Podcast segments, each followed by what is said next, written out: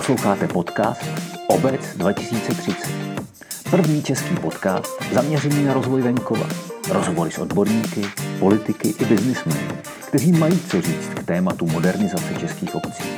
Od mikrofonu vám pěkný den přeje Michal Svoboda. Za expertem strategického plánování, doktorem Markem Komárkem, jsme zajeli do Jíčína v době lockdownu. Jedinou možností, jak dodržet opatření, bylo procházet se při rozhovoru venku. Proto prosím, omluvte tu a tam švitořící vrabčáky a šteřící děti či vítající pejsky. Věřím, že rozhovor bude i přes stížené podmínky velmi přínosným. Hostem podcastu Obec 2030 je Marek Komárek, koordinátor strategického plánování firmy SMS služby. Ahoj Marku. Ahoj. V podcastu před několika díly nám ministrině Dostálová říkala, že ze slova plánování se stalo vlastně zprostý slovo po revoluci. Že jsme byli zvyklí na takový ty pětiletky a tak a proto se nám po pádu starého režimu nechce plánovat. Souhlasil bys s tímhle s tím? Souhlasil, částečně, respektive uh, plánování je dneska v takové situaci, že máme strašně moc strategických plánů na několika hierarchických úrovních. Ty plány spolu nekorespondují, uh, dá se říci, že jsou dodržovány opravdu jako velmi, velmi málo. Je to, je to věc, která uh, bych chtěla zjednodušit. Uh, dá se říci, že v dnešní době je v České republice strašně velké množství strategických plánů na různých úrovních. Ty spolu často nekorespondují a jenom se v tom vyznat je dneska docela, docela problém. Je potřeba trošičku provzdušnit tuhle tu záležitost a jasně ukázat, že to má smysl. Co to je teda strategické plánování pro obec v tomhle tom celém ekosystému? Co to znamená? Obec si musí uvědomit, že v rámci uh, své agendy, nebo respektive, že její agenda je opravdu velmi široká. Uh, nabízí se spousta možností, různých řešení, zároveň její obyvatelé chtějí uh, řešit záležitosti, které se jich dotýkají těch obyvatel, má strašně velké množství a není možné to pojmout celé. Mhm. Je nutné selektivně vybírat činnosti, které budou ve výsledku dobré pro rozvoj. Tady bych se rád zastavil asi u slova rozvoj. Dost často se zaměňuje se slovem růst, kdy rozvoj je jakýsi kvalitativní posun. Růst je, že máme o něco více něčeho, ale rozvoj nás může dostat dále mnohem větším skokem. A je potřeba ty činnosti sladit k sobě tak dobře, aby to ve výsledku opravdu znamenalo rozvoj a ne právě jenom růst.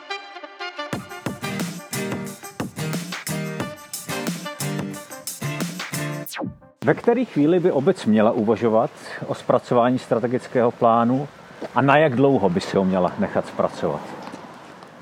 V ideálním případě by obec už strategický plán měla mít. Aha. Eh, pokud ho obec nemá, tak určitě je dobré s tímhletím neotálet. Eh, ještě ke všemu, tato doba eh, je velmi dobrá na zpracování strategického plánu z toho pohledu, že začíná nové programovací období Evropské unie, které je tedy na léta 2021 až 2027. A tím pádem je dobré si teďka naplánovat, jaké ty zdroje jsou pro danou obec potenciálně využitelné. Ten strategický plán zajistí, že to nebude jenom o tom, že se někde naskytne nějaká příležitost, po které se rychle skočí, ale že se opravdu budou systematicky ty příležitosti vyhledávat a využívat. Ty říkáš, měli by to mít? Je to legislativní povinnost? Legislativní povinnost to není. V rámci zákona o obcích máme strategický plán zmíněný, respektive program rozvoje obce je tam přesně zmíněný. Eh, není to tedy povinnost, ale je to určitě věc, kterou eh, lze obcím doporučit. Zkus mi rozvít tu myšlenku proč. V čem je lepší, když obec strategický plán má vůči tomu, kdyby ho neměla? Pokud má obec eh, strategický plán, tak se dá říci, že postupuje, nebo pravděpodobně bude postupovat systematičtěji, než v případě, že by ho neměla.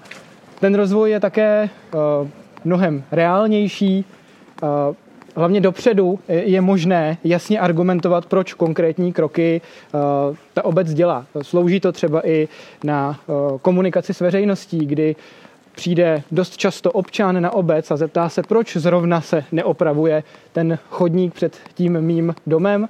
No a starosta, nebo respektive vedení obce, potom může eh, jasně ukázat, eh, že má promyšlenou strategii, že na ten chodník se dostane v té a v té době, protože prostě jiné projekty mají v tuhle tu chvíli eh, prioritu. A v tom případě to není vůbec tak jednoduchý, jak by se na první pohled mohlo zdát. Že jo?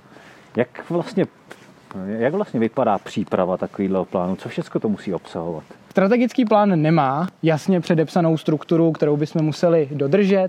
Standardně eh, se vytváří nejprve analýza. Eh, z té analýzy se následně eh, dozvíme to, které ty oblasti je potřeba řešit a ty řešíme následně v návrhové části.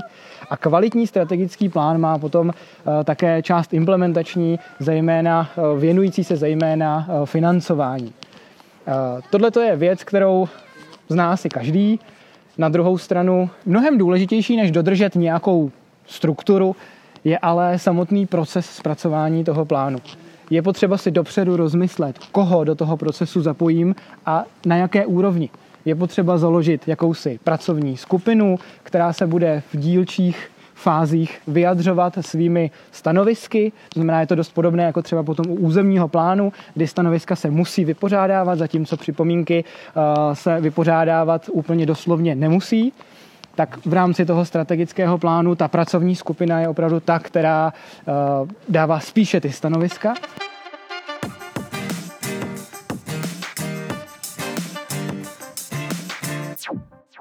koho je optimální zapojit do sestavování takového plánu.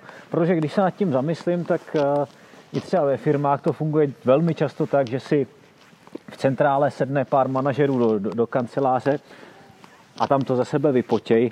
Je to optimální záležitost?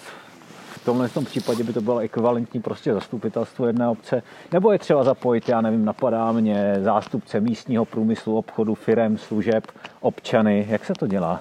Nemyslím si, že by bylo eh, správnou cestou, kdyby eh, vlastně celý rozvoj nebo rozvoj celé obce byl pouze o tom, jak se dohodne pár jedinců. Eh, je to o tom, že se zapojí co nejširší množství lidí. Na obcích se standardně zapojují do zpracování zástupci spolků. V mnoha případech jsou to také zástupci soukromého sektoru a všechno leží na diskuzi co nejširší skupiny osob. Je samozřejmě pravda, že a je potom... Občané? Ano, ano. I občan... Široká veřejnost? Široká veřejnost také, ale je, čím více budeme mít eh, do toho zapojených osob, tím složitější je potom samozřejmě najít ten konsenzus. To znamená, že je potřeba si oddělit jakousi třeba právě tu pracovní skupinu, která celou dobu vlastně připomínkuje ten plán a té široké veřejnosti dát třeba prostor v rámci nějakého veřejného projednání na to, aby také měli možnost znést své připomínky. Je ale jasné, že jelikož té veřejnosti máme opravdu velké množství lidí, tak kdyby jsme měli opravdu brát úplně každý ten jejich podnět, tak nikdy toho koncenzu nedosáhneme. Ty jsi, proč já se ptám? Protože ty jsi pracoval, jsem koukal pro Institut hlavního města Prahy kde si zapojování veřejnosti, jestli to správně chápu, měl na starost. Odnášíš si z téhle praxe nějaké poznatky právě pro strategické plánování? Zapojuješ něco co, z toho, co jsi tam naučil? Je to tak. Pracoval jsem pro eh, Institut plánování a rozvoje hlavního města Prahy, konkrétně pro kancelář participace, kde jsme se právě věnovali tomu, aby jsme nějak systematicky zapojili co nejširší veřejnost právě do procesu plánování města. A tam mě došlo, že když zapojíme veřejnost do plánování města, tak jak je možné, že pokulhává zapojení veřejnosti do plánování menších obcí? Když přece tam se tvoří komunita, která drží při sobě ještě více než v tom anonymním městě. No jasně. A čím to je? Já si myslím, že je to tím, že ve městě dost často vznikají inovace, Uh, už jenom ten samotný institut plánování a rozvoje je hodně inovativní. Uh, po Praze vznikl podobný uh, subjekt i v dalších městech, mají ho třeba v Ostravě. Stojí za tom zatím vlastně bývalý primátor Prahy, pan Hudeček. No a tam prostě to začali dělat, doufám, pouze jenom o trošku dříve, než to budeme dělat na těch vesnicích třeba my. Budeme nebo už to děláme? Snažíme se o to. Samozřejmě eh, dělali jsme strategické plány v mnoha obcích. Někde bylo dopředu jasné, že eh, mají opravdu eh, plnit tu hlavní roli v otázce žádostí o dotaci. Tam nás stálo opravdu hodně sil přesvědčování místních, aby jsme do toho opravdu mohli zapojit co nejširší skupinu osob.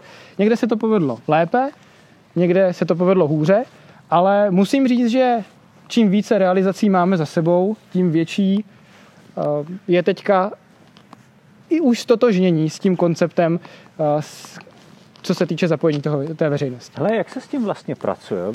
Až je to hotový, prostě máme to, máme to všecko sepsané, ještě se budeme bavit o tom, co tam všecko má být. Ale kdo si to potom čte? Ve které chvíli se to vytáhne z toho šuplíku pomyslného? To už jsme se dostali poněkud nakonec. Já si myslím, že opravdu je potřeba věnovat se hlavně tomu procesu toho zpracování. Aha. Já si myslím, že ten samotný dokument je opravdu už jenom třešnička na dortu. Je to takové potvrzení toho, co vlastně vznikne během toho uh, zpracování. To znamená, že vlastně to důležité je to, že se stotožníme s tím, že chceme nějaké věci v rámci té obce měnit. Takže skutečně tady cesta je cíl spíš. Ano, přesně tak, přesně tak. Potřebujeme opravdu, aby co nejširší množství osob se s tím stotožnilo už během toho procesu a aby vlastně ani nebylo potřeba vytahovat ten dokument a všichni věděli, za čím jdou, co jsou jejich priority. Hele, řekni nám něco víc o tom, o té cestě. Mě, mě zajímá, jak, jak probíhají ty myšlenkové úvahy, nebo jak vlastně náročný to je. Protože, hele, bavili jsme se teď v podcastu Obec 2030 třeba s panem Věslavem Michalíkem, což je starosta Dolních Břežan, náměstek Hejtmanky. Oni měli vizi kdysi, že z Dolních Břežan bude prostě inovační centrum, něco jako české v malém Silicon Valley. Když jsme se v jiném podcastu bavili s Milanem Kazdou, starostou Kněžic, tak ten zase měl vizi, plán, že Kněžice budou energeticky soběstačná obec. Je to o tom, že ten plán by skutečně měl být takhle vznosný, že, že by měla být v jeho, jeho cílem nějaká veliká vize, kterou se snažíme naplňovat? Nebo to je spíš soubor jednotlivých činností, které chceme dělat, jako oprava chodníků, eh, výstavba zeleně a podobně? Právě proto ten plán děláme. On totiž obsahuje obojí. Aha. On obsahuje i tu vizi, ta může být různá. Samozřejmě eh, není možné z malé 200 hlavé obce udělat Londýn, ale ta vize musí být teda nějakým způsobem reálná a zároveň vlastně ten strategický plán se potom dostává v té nejnižší úrovni i ke konkrétním projektům, které ve výsledku tu vizi naplňují. Takže je potřeba opravdu promyslet tu spjatost těch jednotlivých projektů právě s tou, eh, s tou vizí. A k tomu bych ještě dodal, dost často se stává, že v rámci strategického plánu je velmi dobře udělaná analytická část. A když se pak podíváme na tu vizi a na ty jednotlivé projekty, tak zjistíme, že to spolu vůbec nehraje. Ten plán jako takový musí být opravdu uh, provázaný. Není možné, aby jsme oddělili uh, jednotlivé části bez provázanosti.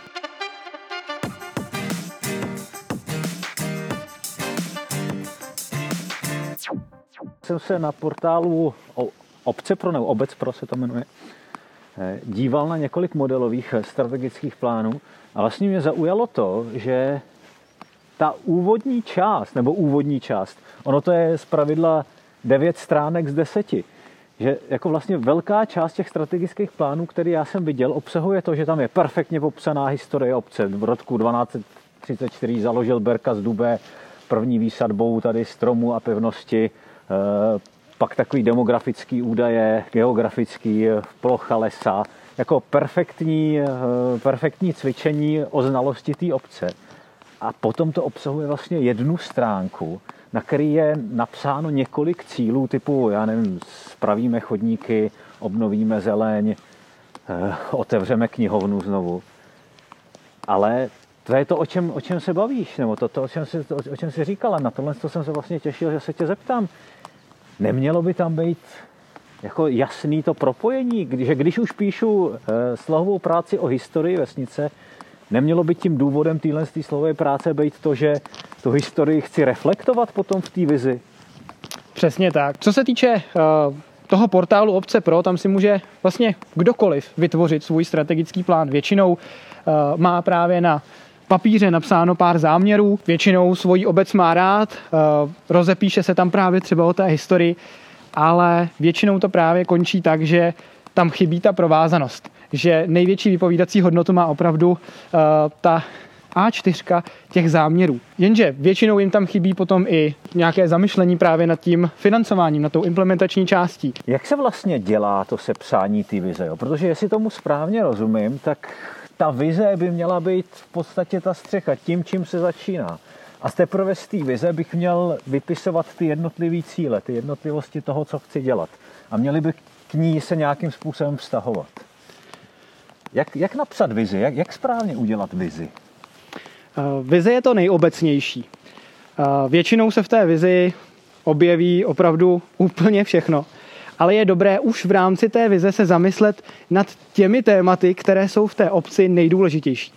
Jestli to v následujících několika letech bude spíše o infrastruktuře, jestli to bude spíše o měkkých projektech a o vzdělávání.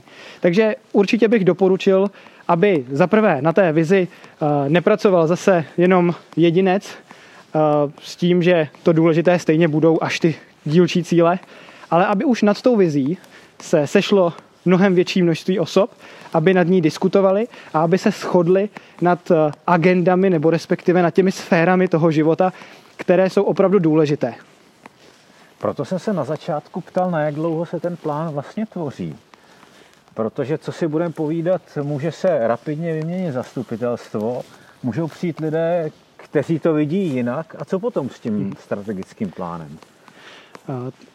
Ten plán se může tvořit někdy na 10 let, někdy na více let. Teď třeba ho děláme dost často na 7 let, protože si dovedeme představit právě i třeba z hlediska těch dotací, jaké budou možnosti právě z hlediska těch evropských dotací, které jsou na to sedmileté, sedmileté období. Ten plán se mimo jiné, mimo jiné dělá i proto, že je tady snaha, aby to každé čtyři roky právě nebylo jinak. Aby se ta situace po těch čtyřech letech totálně neproměnila. Je to samozřejmě hodně těžké, někdy prostě přijde nové vedení a smete ze stolu úplně všechno.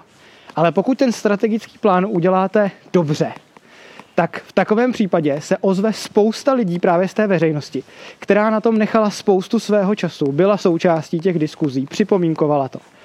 A v takovém případě je šance, že ten plán opravdu nebude schozen a že ta obec bude pokračovat v té trajektorii, kterou si nastavila, jo, bez my, ohledu na politické vedení. My tomu marketingu říkáme nakoupit si zákazníka, že vlastně tím, že ho vtáhneš do toho procesu, že, že ten zákazník už je na, na něco tak strašně zvyklý, že se těžko mu to mění potom.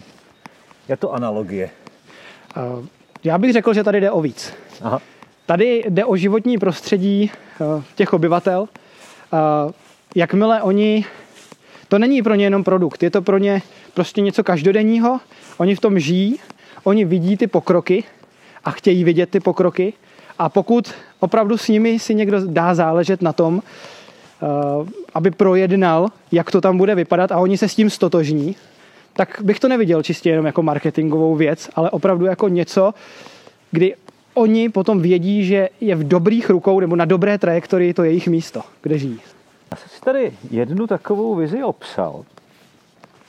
Nechci říkat, odkud není cílem jako chválit nebo kritizovat konkrétní eh, obec, ale taková vize právě z portálu, o kterém jsem mluvil, je obec X je bezpečným, příjemným a klidným místem pro život.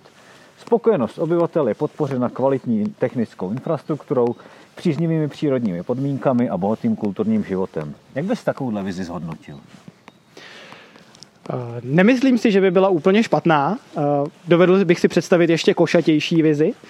Tady je vidět, že eh, opravdu je tam snaha se zaměřit na některá témata. Ovšem pořád asi bych ji dokázal i trošku více konkretizovat.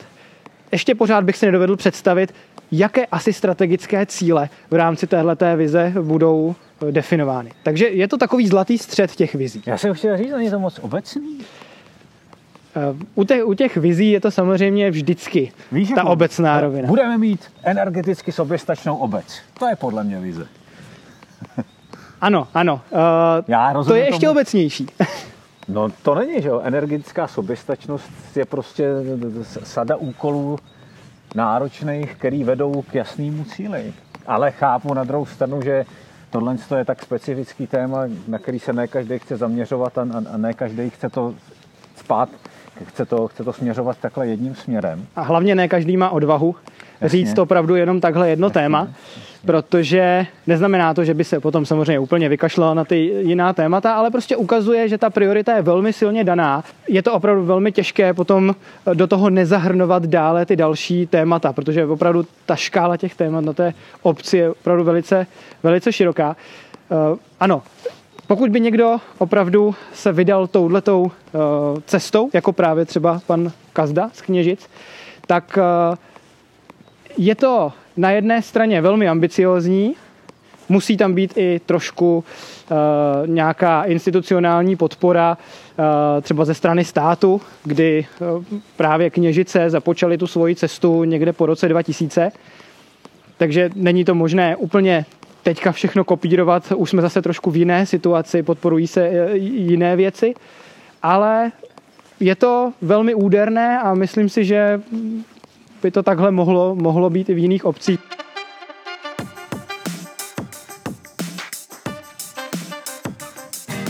Posloucháte podcast Obec 2030.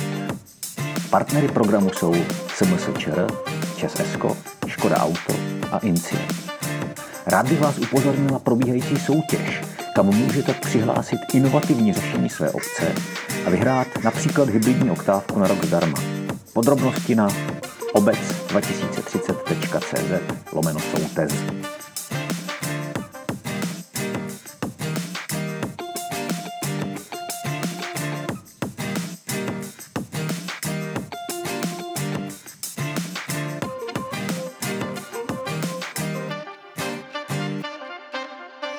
Dá se ten dokument zpracovat i bez vize. Proč se ptám? Protože já jsem takový opravdu viděl, že se vize přeskočila a šlo, se rovnou na ty cíle. Standardem u těch strategických plánů je samozřejmě, aby tam vize byla. Ono není to jenom proto, že tam musí být, je to proto, jak jsem říkal, že už z ní vyčteme, jaké asi oblasti jsou pro nás důležité.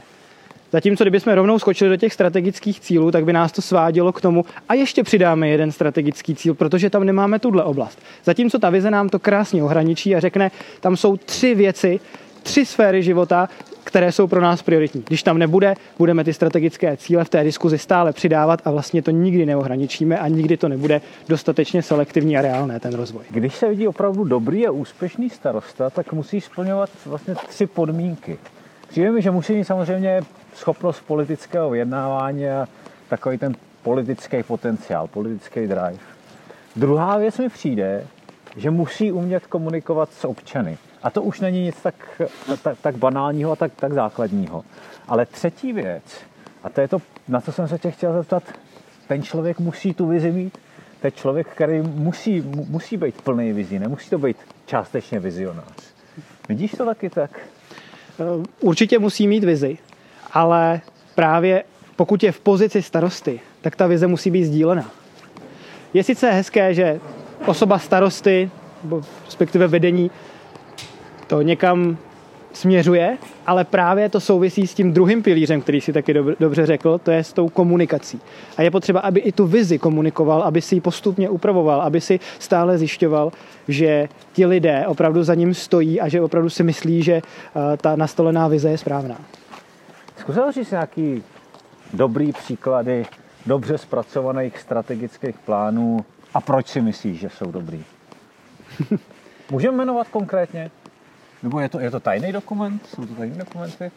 Nejsou, že jo, teď vysí na, na, na webových stránkách? Vůbec to nejsou tajné dokumenty. Právě z povahy věci je to dokument, který má být uh, stále přístupný, stále na očích právě těm nejenom místním, ale všem, kdo má zájem o rozvoj toho konkrétního území.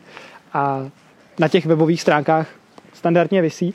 Já už jsem jich viděl relativně velké množství. Asi si úplně netroufnu tvrdit, Tak nemusíš třeba říkat konkrétní jméno obce, ale, ale řekni nám, jako, co, taková dob, dobrá, dob, co takový dobrý strategický plán nese. Jak už jsem řekl, tak ten samotný plán je opravdu tou třešničkou. To znamená, že pokud chceme vidět, že, nebo pokud se chceme přesvědčit, že ten strategický plán je opravdu dobrý, tak v něm, v něm kromě té detailní analýzy najdeme třeba také popis zpracování té strategie. To znamená, jasně tam uvidíme, kteří lidé, respektive jak široká veřejnost, kolik těch osob se zúčastnilo jednotlivých projednání, kolik osob opravdu eh, bylo do toho procesu začleněno. Rozhodně to není povinná součást, ale je to určitě dobré v tom dokumentu mít. My třeba v dnešní době, když řešíme, jak udělat veřejné projednání, když se nemůžeme scházet kvůli epidemiologické situaci, tak to veřejné projednání řešíme distančně, rozešleme vlastně ty jednotlivé eh, návrhy těch jednotlivých strategických cílů co nejširší právě veřejnosti z té, z té dané obce. A aby bylo jasné, že jsme se vším zabývali, že nám to opravdu v tom e-mailu někde neskončilo bez nějaké naší reakce nebo bez nějaké naší pozornosti, tak vytváříme dokument, uh, ve kterém zaznamenáváme veškeré připomínky, které přijdou, opravdu všeho druhu, a dáváme k ním konkrétní vyjádření za zpracovatele a jasně tam i napíšeme, jestli a v jaké části byl ten dokument následně uh, upraven na základě té, uh, té dílčí připomínky. A tohleto, byť to není povinnost, tak se může dát následně do přílohy toho strategického plánu, aby každý viděl, že opravdu ta věc byla k řešení a jak se vyřešila. Možná bych v této fázi našeho rozhovoru využil to, co si říkal před chvilkou, energeticky soběstačná obec. Energeticky soběstačná obec je vlastně docela dobrá vize. Já si myslím, že, a řekl jsem, že je to velmi odvážná vize, velmi úzká vize, takže bych si dovedl představit, že jenom mírné její rozšíření o nějaké téma, které ještě třeba navazuje právě na tu energetickou soběstačnost, vytvoří dostatečně vlastně kvalitní vizi, která nám jasně definuje, čemu se chceme věnovat. Co by mohlo být takým tématem? Může to být, já nevím, čistá doprava, odpadové hospodářství. Uvažuji správně? Určitě by to mělo být něco příbuzného. To, jestli má, máš dobře nastavené mantinely, poznáš tak, že tě v rámci té vize budou pořád napadat nové věci, které budou spolu souviset. Aha.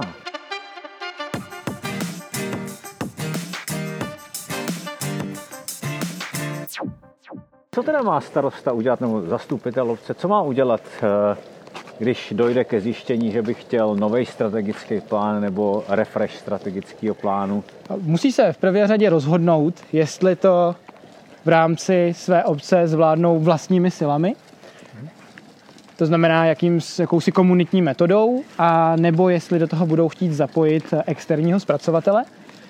V dnešní době už eh, se obě dvě tyhle ty metody eh, kombinují, doplňují, kombinují. kombinují protože eh, na jedné straně je samozřejmě potřeba eh, založit ten rozvoj na podnětech těch, eh, těch místních, na těch znalostech těch místních. Není možné, aby přijel někdo externí, nebo dokonce ani třeba nepřijel a z Prahy zpracoval strategický plán, aniž by znal vlastně ten kontext, aby, aniž by se nadechl té atmosféry v rámci té obce. Takže je tam určitě potřeba mít i toho externího zpracovatele, který je spíše jakýmsi moderátorem, facilitátorem těch interních diskuzí v té obci. Já jsem se tě právě na to chtěl zeptat, protože ty zastupuješ společnost SMS služby. Jak to vlastně vypadá? Popiš mi trošku svoji práci na strategickém plánování. Tak standardně uh, mě zavolá uh, někdo z vedení obce a zeptá se mě, uh, jestli bychom uh, vlastně nespracovali strategický plán. Uh, pro spoustu osob je to ve výsledku uh, relativně uzavřená věc. Čekají, že jim zpracujeme strategický plán, že ho dostanou do ruky. Jako v mašličkách. Ano, ano. Aha. A nebudou se na tom muset moc podílet, Aha. ale to je uh, opravdu velmi, velmi naivní představa. Uh, aby opravdu byl kvalitní ten strategický plán, tak se na něm opravdu velmi musí podílet nejenom, že poskytnou seznam nějakých eh, svých záměrů, ale opravdu budou dlouhodobě eh, vlastně připomínkovat eh, tu naši, tu naši práci, budou nám pomáhat s organizací dílčích setkání a podobně. Takže je to trošku zvláštní, ale byť jim vlastně zpracováváme ty strategické plány těm, těm obcím, tak ve výsledku po nich chceme třeba na rozdíl od naší konkurence hodně další práce. Takže znamená to, že do té obce jezdíš, komunikuješ s občany, komunikuješ se starostou, komunikuješ s místními podnikateli, nevím, s neziskovkami. Ano, když se domluvíme, že tedy strategický plán budeme pro tu obec zpracovávat, jasně si řekneme, co tedy má být součástí. Nemůžeme nikoho nutit, aby opravdu chtěl veřejně projednávat ten plán, ale v našem standardu je, že opravdu se s tou obcí seznamujeme, že do ní osobně přijedeme, prodiskutujeme to s těmi typicky se zastupiteli, ale opravdu se snažíme, aby tam byli právě i ti zástupci spolků, eh, zástupci některých eh, místních podnikatelů eh, a podobně. Takže to je věc, kdy ještě ani vlastně netvoříme a poznáváme vlastně ten kontext, zjišťujeme ty informace a to opravdu to psaní toho samotného strategického plánu je až ten závěr. Jaká obec by o tomhle měla uvažovat? Nebo existují nějaké limity, měřítka, je obec do tolika nad tolik obyvatel, nebo v podstatě bys řekl, že každá obec se na vás může obrátit? Na nás se opravdu může obrátit každá obec a nejenom obec, ale i například dobrovolné svazky obcí, které uh, také vlastně zpracovávají své strategické plány. Uh, není v případě, že máme eh, někde větší množství obcí, které mají malé, eh, malé množství obyvatel, není nutné, aby každá ta obec měla třeba svůj eh, dům s pečovatelskou službou. Je potřeba, aby to plánování neprobíhalo jenom na úrovni obce, ale aby, plá, aby probíhalo právě i třeba na úrovni toho mikroregionu, respektive Aha. toho dobrovolného svazku, kdy některé ty věci opravdu stačí sdílet v rámci více obcí. Takže je možný napsat strategický plán pro mikroregion například. Přesně tak. Pro mikroregion Dobrovolný svazek obcí standardně uh, se píšou vlastně strategické plány neboli strategie komunitně vedeného místního rozvoje na místních akčních skupinách. To je vlastně také strategický plán, jak využívat uh, vlastně evropské zdroje v následujících sedmi letech na mikroregionální úrovni. Já bych možná řekl, že v této úrovni je to ještě mnohem důležitější než v té obci. Většinou v té obci to vedení plus minus ví, jaké asi další navazující kroky má dělat, ale na tom mikroregionu je to opravdu někdy dost složité se rozhodnout, do čeho investovat, co je to tou věcí, která má být řešená právě na té jako širší úrovni, nejenom na obcích. Kdyby se zájemce chtěl někde informovat o referencích Můžeš říct, pro koho jste nějaký zajímavý, pěkný plán zpracovali a třeba na jehož webovkách si ho může přečíst? My jsme s tou službou začali minulý rok. Pod hlavičkou SMS služby jsme zpracovali strategické dokumenty pro některé obce v Ústeckém kraji. Byly to například obce Kunratice na pomezí Českého Švýcarska, na hranicích Českého Švýcarska Máme tam například strategický plán hotový pro obec Lhotku, Dolní zálezly z Královéhradeckého kraje, je to například obec Dolní Brusnice. Jejich, jejich relativně velké množství, byli jsme i v Jihomoravském kraji, v, ve velmi malé obci Skryje, kde se také ukázalo, že, ten, že to popovídání nad tím rozvojem je pro ně opravdu velmi důležité, i přesto, že mají nějakých necelých 70 obyvatel. Je toho, je toho relativně hodně. V současné době máme rozpracovány další. Z takových těch větších bych zmínil například město Slušovice, které... Ty Slušovice? Ano, ano, ty Slušovice. Právě, právě na nich pracujeme.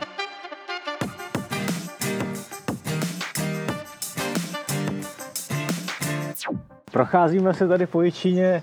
Kam strategicky směřuje Jičín? Jičín má jednu obrovskou výhodu. A to, že ve svém širokém okolí nemá vlastně nějaké podobné středisko nebo krajské středisko, eh, které by mu v úvozovkách ubližovalo. Eh, Jičín je tak nějak na svém, lidi se sem chtějí stěhovat ze širšího okolí. To znamená, nemusí se úplně uh, snažit o to, aby uh, opravdu lákal uh, i třeba na nějaké levné pozemky a podobně. Naopak, pozemky jsou tady relativně, relativně drahé. No a hlavně má i promyšlený, promyšlený koncept. Uh, vím, že se zaměřuje uh, hodně na uh, cestovní ruch, který tady má velmi dobře zmapovaný a má tady připravenou přímo strategii na cestovní ruch, leč samozřejmě tahle doba je právě pro cestovní ruch trošičku problematická. Ale Jíčín opravdu nestaví jenom na cestovním ruchu, ale opravdu musím říct, že v tomto městě se dobře žije po všech různých sférách života. Když jsme mluvili o tom, že všechny ty poznatky, které v té první části plánu dáváme dohromady, by se měly prolnout eh, do strategie města, je moje poslední otázka. Jakým způsobem pracuje Jičín s Rumcajzem, Mankou a Cipískem? A to jsme se dostali možná zase trošičku k tématu regionálního marketingu. Uh-huh. Je potřeba, aby zejména tyhle ty větší města už měly uh, nějakou svoji vizuální tvář, nějakou svoji vizuální identitu, aby pracovali prostě s grafikou, se symboly. A to se tady právě velmi dobře daří, protože, jak říkáš, Rumcajze, Manku, Cipíska, ale nejenom to, znají občané celé České republiky, nejenom Jíčínska. Takže jsou to symboly města. Ano, jsou to, jsou to symboly města. I v případě některých menších obcí uh, by bylo na místě, kdyby uh, se nějakým způsobem vyprofilovali. To je ale samozřejmě otázka spíše už do nějaké strategie cestovního ruchu, kdy chceme zapůsobit vně toho města nebo vně uh, té obce, což ne v každé obci je cílem. V některých obcích samozřejmě chtějí rozvíjet cestovní ruch, v některých už ho mají tak rozvinutý, že by naopak rádi ubrali a v některých prostě mají rádi svůj klid. Děkuji. Hostem podcastu Obec 2030 byl Marek Komárek z firmy SMS služby. Marku, moc krát děkuji. Taky děkuji.